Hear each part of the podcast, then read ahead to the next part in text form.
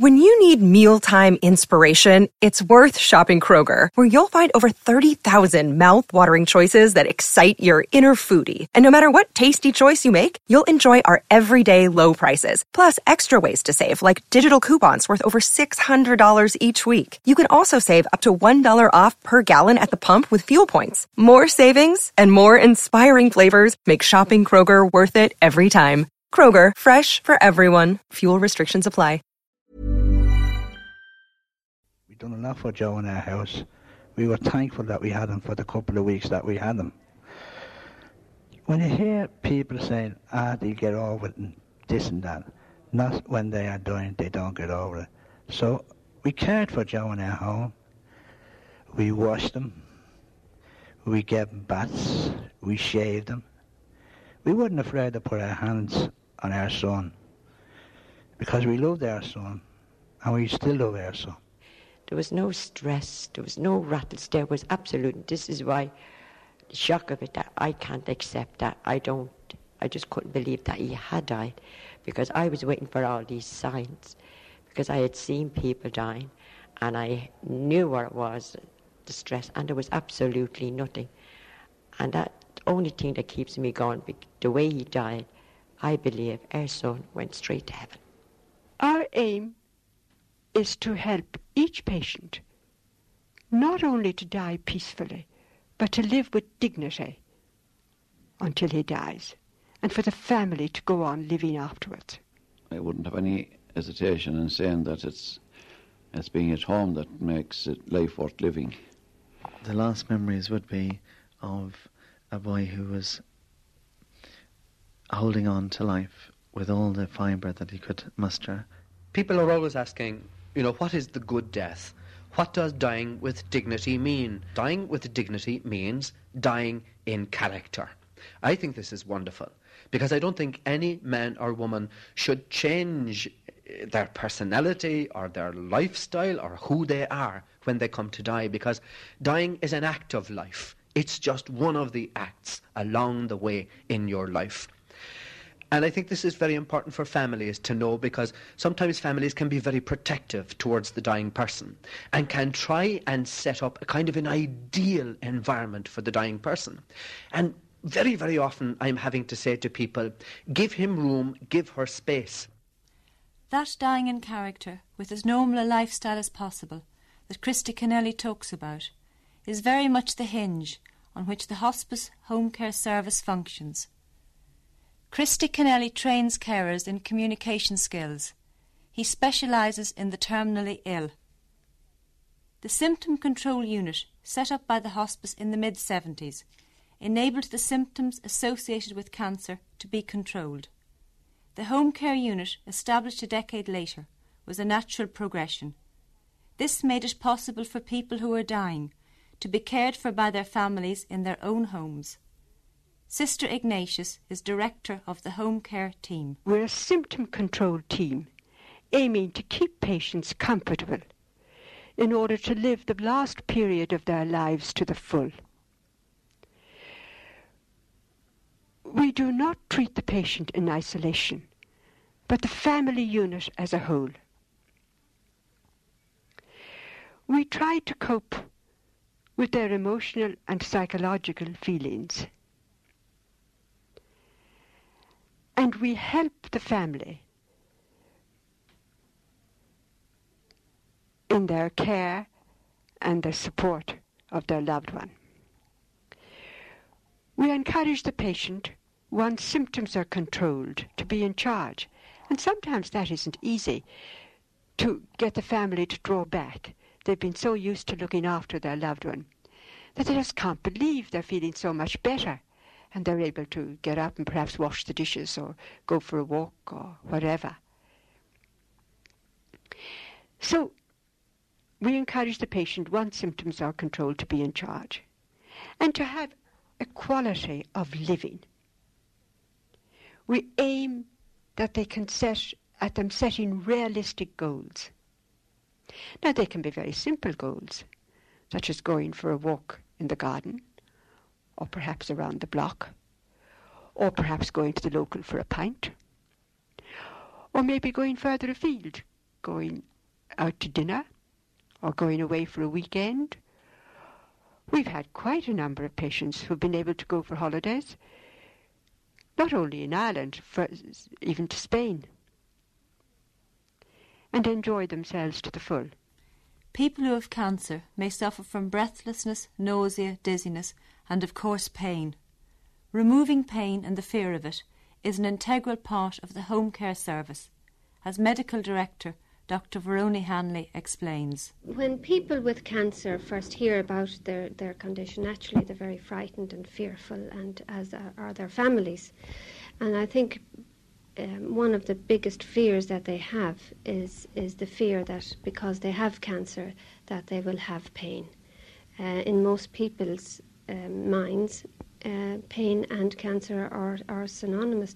They just go together, and that needn't necessarily be the situation at all. Um, because pain isn't always present to begin with. Uh, if a person has cancer, um, many many people live with their cancer, and if cancer is the cause of their death, they, they die without experience pain at all. But when pain is there, when pain is part of the disease, um, it's, it's heartening and comforting to know that any pain um, can be controlled. Because the patient is going through a sense perhaps of isolation, depression, a feeling of loneliness, and may not be able to discuss that with their loved ones because they don't want to worry them. So that we bring all these qualities of a living relationship to enable that person to feel safe, secure, and confident in the knowledge that we have taken all that and placed it on our own shoulders. All these problems, all these worries. Pain isn't always a physical thing. We must always appreciate and understand that because part of pain um, is the emotional part of pain, it's the fear of pain. So we have to appreciate that when we're undertaking the management of pain. But to deal with physical pain, there are many m- uh, medications um, prime amongst those are narcotic drugs or morphine. And properly used and individually um, managed, uh, people can uh, take the appropriate amount of morphine and live very well. Um, it's like a person having diabetes. Uh, they need insulin to control their diabetes in order to live fully.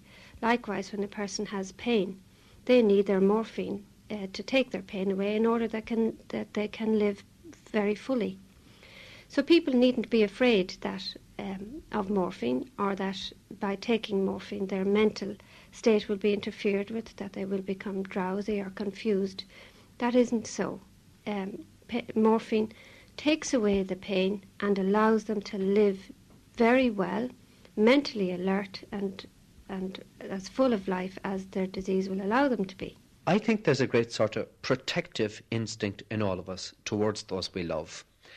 I think this makes us highly protective of our children.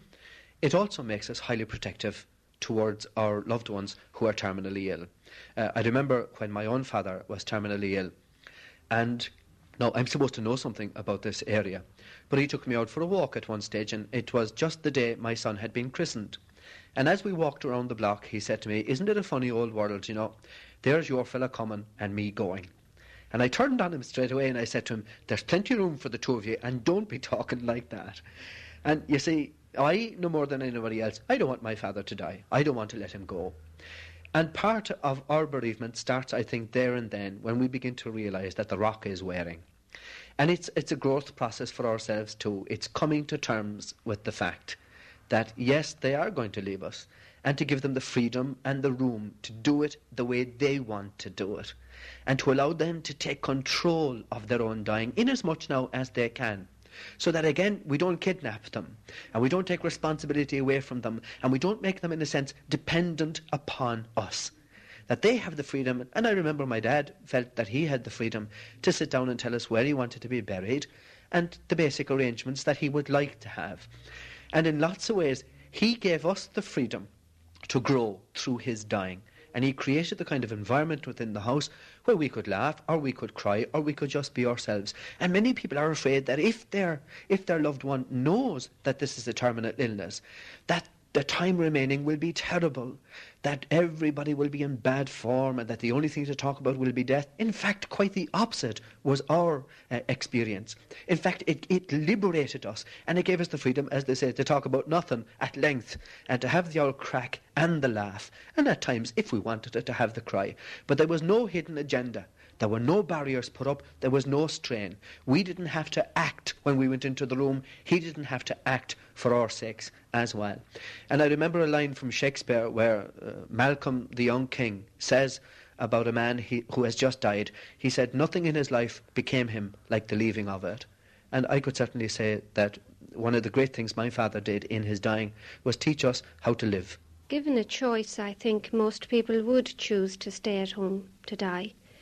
Um, thinking of my own situation, I remember my mother, she died from lung cancer.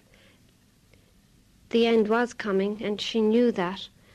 And in those days, people went to hospital to die, and I can vividly and clearly remember her going around uh, to all of the rooms and recollecting all of the things that happened and going through the the memories, the sweet ones and the not so sweet ones. And for me, it was as heartbreaking as it must have been for her.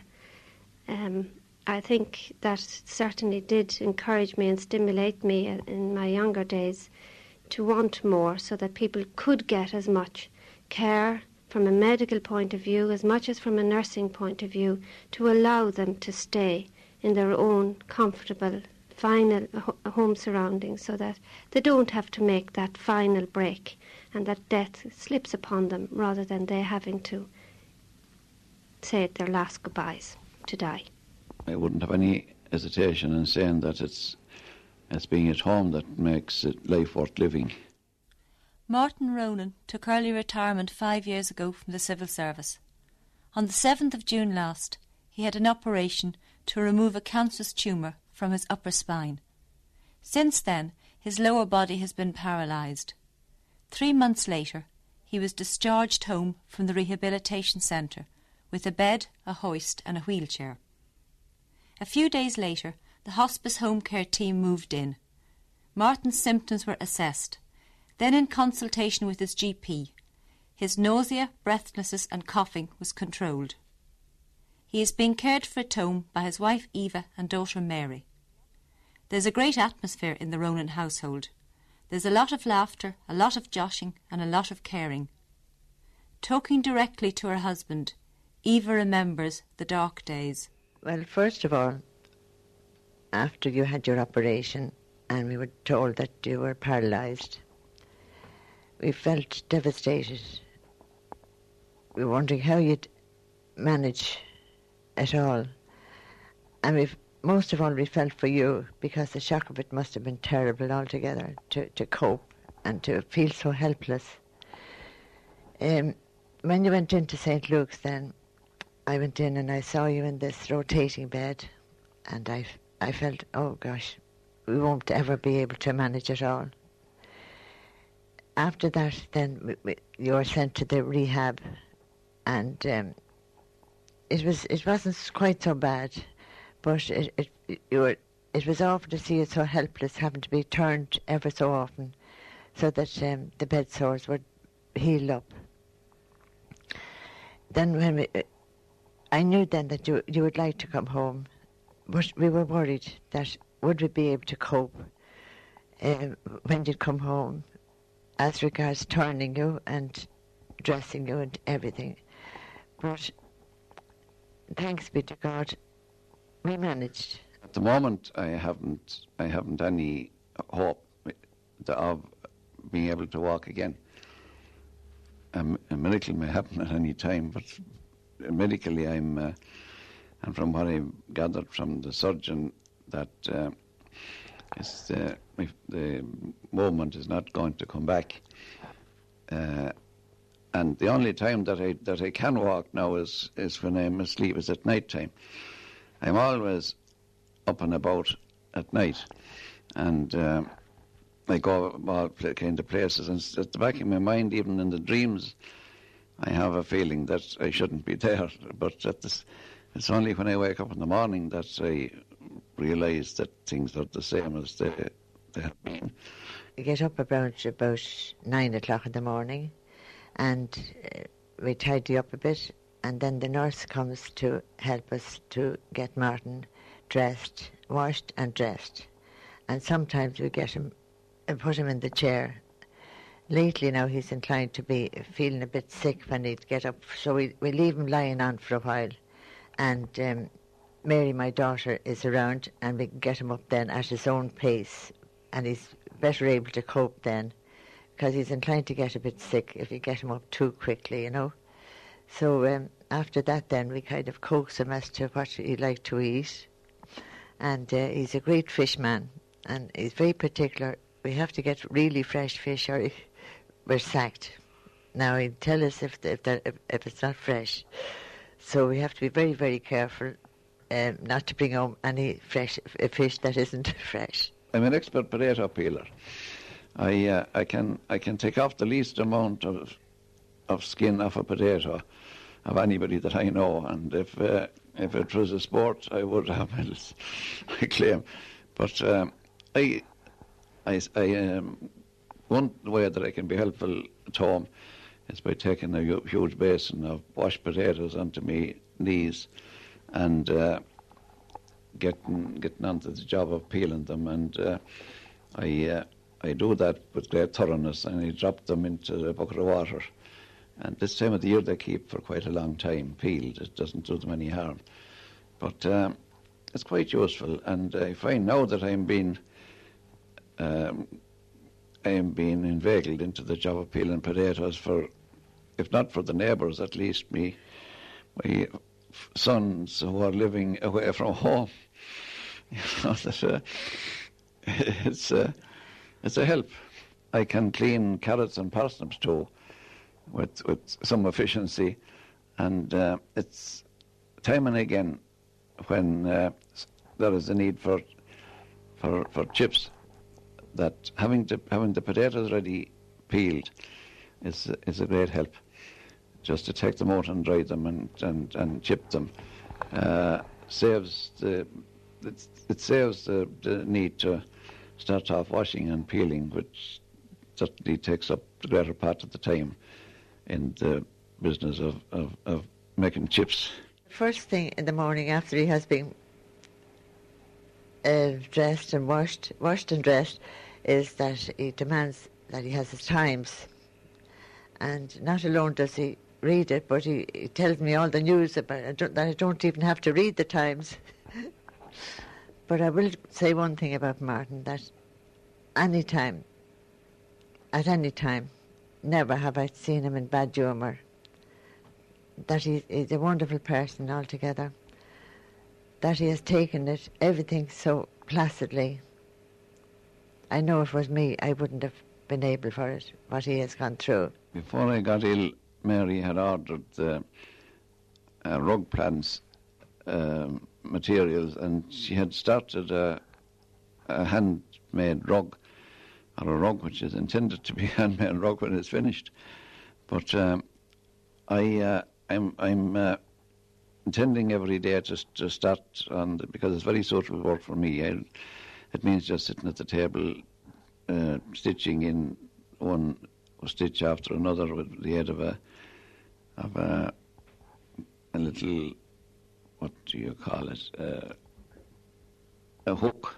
Well, when Daddy came home in September, um, it, it was great because it was just like having him back like before, and um, then at Christmas time everybody was here, and it didn't mean that we had to go out to hospital or it was just having everyone together, and um, it's it makes all the difference.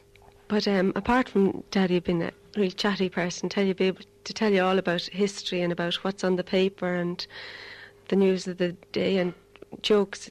Be up sometimes before we got the Pegasus mattress and I had to get up early hours in the morning to turn him, and he'd have a different joke or a story or something to say. And um, also the fact that he still writes the checks for all the different bills coming in. So, like, it's as if he's it's just the same as before, being home again, and um, you you forget of of him being paralysed, and you just take him as a person and not of, of his illness. Another man who was cared for at home and eventually died was Joe Carthy. He was 29 years of age and had AIDS. His brother used to be up there sitting with him, and he told his brother what he wanted, that he wanted to die only with me and his dad and his brother. There, just the four of us.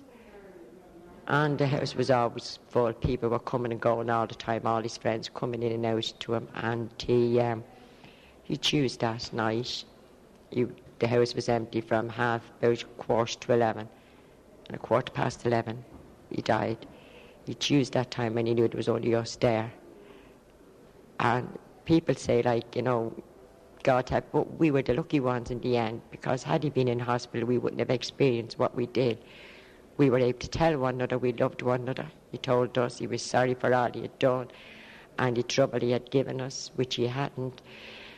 And we were able to tell him we loved him. And we had the pleasure of being in my arms, telling us he loved us, and seeing his spirit leaving his body and going out the window. We were waiting on stress, and there was nothing. He got the most beautiful death that I've ever seen, I've ever experienced. We never knew that Joseph would contact HIV. Joseph was a he was a loving boy. He was full of life. He went out. He enjoyed himself.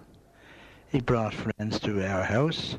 They enjoyed themselves in the house, having tea, and just having a bit of a laugh between us all. But Joe was special.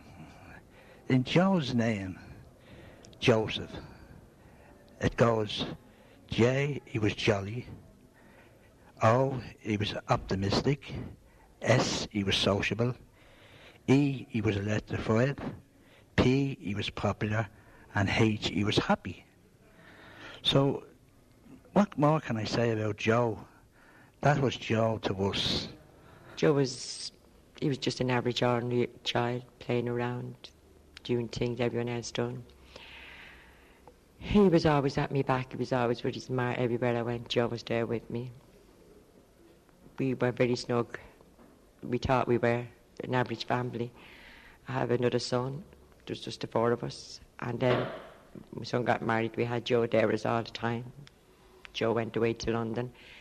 When he was about 19, he came back after a while, he used to be ringing me and saying he was lonely, he missed us, and he missed our granddaughter. And so he came home and he was here, and he was walking here, and he was walking there. Joe was a very colourful person. He loved life. He loved jewellery. He was never in. He went out, and when you saw him, that was it. You saw him. I didn't know he was sick. I didn't know this was going to happen to us, and um, he never told us. When we found out about Joe, he was in James's hospital and the doctor could do no more for him, so we took him home to care for him in the house. We did care for him. We'd done enough for Joe in our house. We were thankful that we had him for the couple of weeks that we had him. When you hear people saying, ah, they get over it and this and that, not when they are dying, they don't get over it. So we cared for Joe in our home. We washed them. We gave him baths. We shaved them. We weren't afraid to put our hands on our son because we loved our son and we still love our son. So, dying, Joe died, and it's in the, the Bible. You are born to die. So when you are dying, that is still over your head. We can't get away from that. We all have to die some way or another. No matter what way we die, we'll die. Just eight days before he died, that we got the nurse in, and she was fantastic. She was very, very good, though he dreaded to see her. Used to know that she'd be making him clean his teeth and what had you know, and I used to push him to do that because I knew he wasn't well. I used to lie in the bedroom at night. He'd be in his bed and I'd be outside of his covers and I'd have a duvet over and his dad'd be in the rocking chair. And that's the way the three of us slept two weeks before he died. We slept that way every night. The day Joe died, Teresa, the district nurse, visited him in the morning.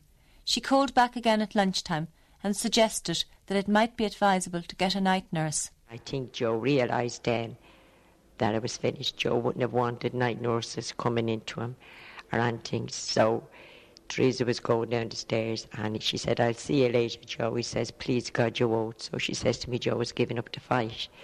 So he was kind of um, in a, not a coma as such, but he was asleep and he was, uh, uh, you know. The day passed slowly for the Carthys. Joe's mother watched out for the nurse from the sitting room. When she came back upstairs, she found that Joe had quietened down. And this noise he was making, like, you know, moaning, was gone. I said, Oh God, thank God he's asleep. He's in a deep sleep, you see. So my son said, Go down, ma'am, make the supper tea have everything ready for the nurse. So I went back out on the road and next she came in and I says to her, You can't go up with that uniform on you. So she says, I'll just go up and have a look at him. And I walked in. She walked into the bedroom with us and I just looked at my Joe and I knew he was drawing his last breaths. So the nurse said, kneel down. And I just walked over and I just took Joe in my arms. And I was saying the prayer to the Sacred Heart that I'd always said for him and our Blessed Lady. So I just took him in my arms and he looked up at me and he just mouthed that he loved me. He just said, I love he just melted it, you know. And with that, he just gave the tree size. And it was absolutely beautiful. We actually felt, saw his spirit leaving his body and going out the window. There was no stress, there was no rattles, there was absolute, this is why the shock of it, that I can't accept that. I don't, I just couldn't believe that he had died because I was waiting for all these signs because I had seen people dying and I knew what it was, distress, and there was absolutely nothing. And that only thing that keeps me going, the way he died, I believe our son went straight to heaven. The Hartnett's son Peter was seven years old when he died at home of cystic fibrosis. The night of his death, the early mo- well, right through the night, the early morning, the last few hours of his life, about an hour before he died, he called out, "Mummy, mummy," and later I felt that hope that one of those mummies was calling on his blessed mother, on our blessed mother, who whom he loved very much. And I do believe that at the moment of death, that the room must have been filled with dozens of angels and and all the saints that, that he loved. John Hartnett remembers his son's death more as a holding on to life than as a gentle going. The last memories would be of a boy who was holding on to life with all the fibre that he could muster. And so I get a couple of hours sleep at three o'clock in the morning to then be called at five o'clock by Yvonne telling me that she didn't think Peter was going to pull through. And to then put my hand beside his heart to feel that the heartbeat had in fact changed and that our little boy who for a long time had had a heart which was racing now had a heart which was beating softly and a gaze in Peter's eyes which was saying that he couldn't really fight for much longer. And so it was a very unreal time for us hard to believe that Peter in my arms was this lifeless body was was the little boy that um, that was so full of life and that he was always trying to get us going when he must have seen us looking so miserable sometimes, which I'm sure we did. We tried to hide it from him that when we were talking about his illness, we wouldn't talk in his presence in a, in a miserable sort of way, but I'm sure he must have seen our faces but he'd always be saying, um, "Come on, let's do something," or "Let's have a cup of tea," or "What should we do today?" And he, he, he rarely gave in to the illness, which really, in the last few weeks anyway, must have caused him a tremendous amount of suffering, which we would never have, we would never realize, we will never know what suffering he had because he certainly never complained. When Peter was here in the front room after he had died, um, it wasn't it wasn't for me a case of him him being dead and gone, but a case of, feeling that I'd come into the room and quite possibly Peter would sit up very quietly, as he would sometimes when he wasn't well, and you'd say to him, How are you? And he'd say, I'm fine. And I could see him sitting up and saying, Hello, Daddy. And I'd say, Whatever. And he'd say, ah, I'm fine. We wanted to make sure that we were making the right decision by keeping Peter at home. In fact, the a week and a half before he died, when he had a hospital appointment, and John went in with Peter. It was actually the feast of the whole. It was the feast of all saints. In fact, it was John Patrick's birthday, his brother's birthday, and uh, John had to go into the hospital with a cylinder, which was a dangerous thing to do, but we had no uh, option really. And uh, we had decided at that point, knowing that on seeing Peter that the, the doctor would be saying, this child um, is very ill and needs to be in hospital. They were already aware that we prefer to have Peter at home, and we had we'd made a decision that unless um, unless they could do more for Peter, we would prefer to have him at home. In the last few days, um, of his life, I wanted to check again just to make sure that we were doing the right thing by keeping Peter at home because he was happy at home. He loved being at home, and although the hospital was great and, and they did all they could, they they did all they possibly could to to help him all through the years. Um, he preferred to be at home, so I rang them to say, "Are we have we made the right decision? Is there any more you can do for Peter? And we were told, no, um, there's nothing more we can do for him. Um, you're doing all you can. And if you prefer for him to be at home, then that's fine with us. There's nothing more we can do. Though if at any stage you would like to have him in hospital, we, we obviously would take him on, but there's nothing more that we can do for him. So we were happy enough then to keep him at home, and he was delighted to be at home, I know. So it was a lovely week, really, the last week of his life. A strange week, but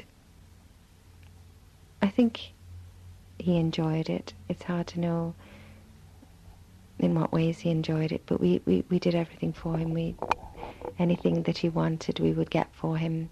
He any video that he wanted to see. He liked to see the World Cup um, video, and he loved to hear the um, Ole Ole song uh, on the tape over and over and over again. He loved that. In the um, last days that Peter had with us, which we didn't know were his last days, but days of intensive care. Um, life centered around having enough oxygen um, for Peter and seeing that he was able to get enough oxygen from the canisters without turning the pressure up too high. John Patrick, his brother, was always around, and the other children, when they came home from school, they would all be around him and it was a lovely time. My mother was here, and together we we gave him whatever he might need. And yet, in the last few days, the pressure levels on the oxygen cylinders went from two, three, four litres per minute, which would be enough for anybody who is needing oxygen badly. Um, with Peter, up to five, six litres a minute, and him needing to have the oxygen all the time, and being in a considerable state of panic if he couldn't have an immediate switch from one canister to the next. He loved to have um, yop and jelly babies, and in fact, that was all that he could eat, really. In fact, it was very difficult for him, really, because we had to take the oxygen mask slightly off him, push it to the side in order to pop in a jelly baby or give him a little sip of yop. And, and at this stage, it really was just a question of sips and little bites of this and that. It then got to the point where when we had to switch canisters, it was a critical matter whether we had it down to a fine art of five or six seconds or whether we couldn't get the uh, connector undone easily and there would be a panic, major panic. So we ended up with a huge industrial sized oxygen cylinder about five foot tall downstairs and one upstairs by his bed, both of which ended up on seven, eight litres per minute of a flow. He had the Christmas party that we that he wanted the day before he died, and he in fact ate quite a few sweets that we, we, we got for him. In in another sense, the in the spiritual sense, I suppose it was a lovely week for him, in that he made his confirmation on the Tuesday before he died. When we were at the um, graveyard, when Peter's coffin was lowered, and prayers were said, and then the farewell gestures of one's mum putting something, um, a rose down onto the coffin, which she had been holding, which um, was on Peter's body um, here as he lay in the front room. I then felt that the miracles of somebody bringing a child back to life, that those miracles were not to be for Peter, um, though they might be for, for other people and that finally I would have to say goodbye. Um, and even hearing myself saying the words now, it seems uh, strange to know that his body is is in a graveyard uh, a mile or two away, uh, and he is no longer a living part of the family who we will see in the morning or see later at night as we would normally. And I suppose one of the best places to die in character is at home, among your own, in familiar surroundings. Now, that's very idealistic. The reality for some people is it's not where they want to die. It's not medically possible for them to do that. And it's not possible for their relatives, with all the love and all the goodwill in the world, to give them the kind of care they need. Now, having said that, if a person can die at home, it's now made possible for the family because I suppose the worries families sometimes have are, you know, will daddy be in pain? Will he have discomfort? Will we be able to cope? And just to know that you have this tremendous resource, medical resource and human resource behind you. That at two o'clock in the morning you can, if you need to, pick up the phone and talk to someone or have somebody come out and treat your dad is tremendous for the heart. And I have heard people say that not only is it tremendous for their father or their mother, but it was marvellous for themselves that the time spent with the relatives in the kitchen was equally as important as the time spent upstairs with the person who is dying. And this is where home care can do a tremendous amount because you cannot just take a relative, a patient, out of a house, out of a home, out of a family, and treat them as if they were related to no one. Eh, and home care will tell you this. They will say the unit of care is the patient and the family. So essentially, they are doing a very essential task, which is they are enabling the loved ones to care for their own. And at that level, that is a tremendous level of caring. The freedom of being at home is the, is the wonderful side of it. That um, that meals appear in hospital at regular times, and sometimes at times when when I wasn't able to able to eat, and uh, the, that that meal was is, often missed. But uh, at home, I can I can eat what I like when I like and tell uh, my family what I what I like, and it will be uh, available. And it's uh, I find that I'm that my appetite has improved now and is improving uh, quite well since I came from out from hospital. But uh, I'm quite sure that that wouldn't have happened in if I had to remain in the in the environmental atmosphere of, of, of a hospital, and uh, I wouldn't have any hesitation in saying that it's it's being at home that makes life worth living. When you need mealtime inspiration, it's worth shopping Kroger, where you'll find over 30,000 mouthwatering choices that excite your inner foodie. And no matter what tasty choice you make, you'll enjoy our everyday low prices, plus extra ways to save, like digital coupons worth over $600 each week. You can also save up to $1 off per gallon at the pump with fuel points. More savings and more inspiring flavors make shopping Kroger worth it every time. Kroger, fresh for everyone. Fuel restrictions apply.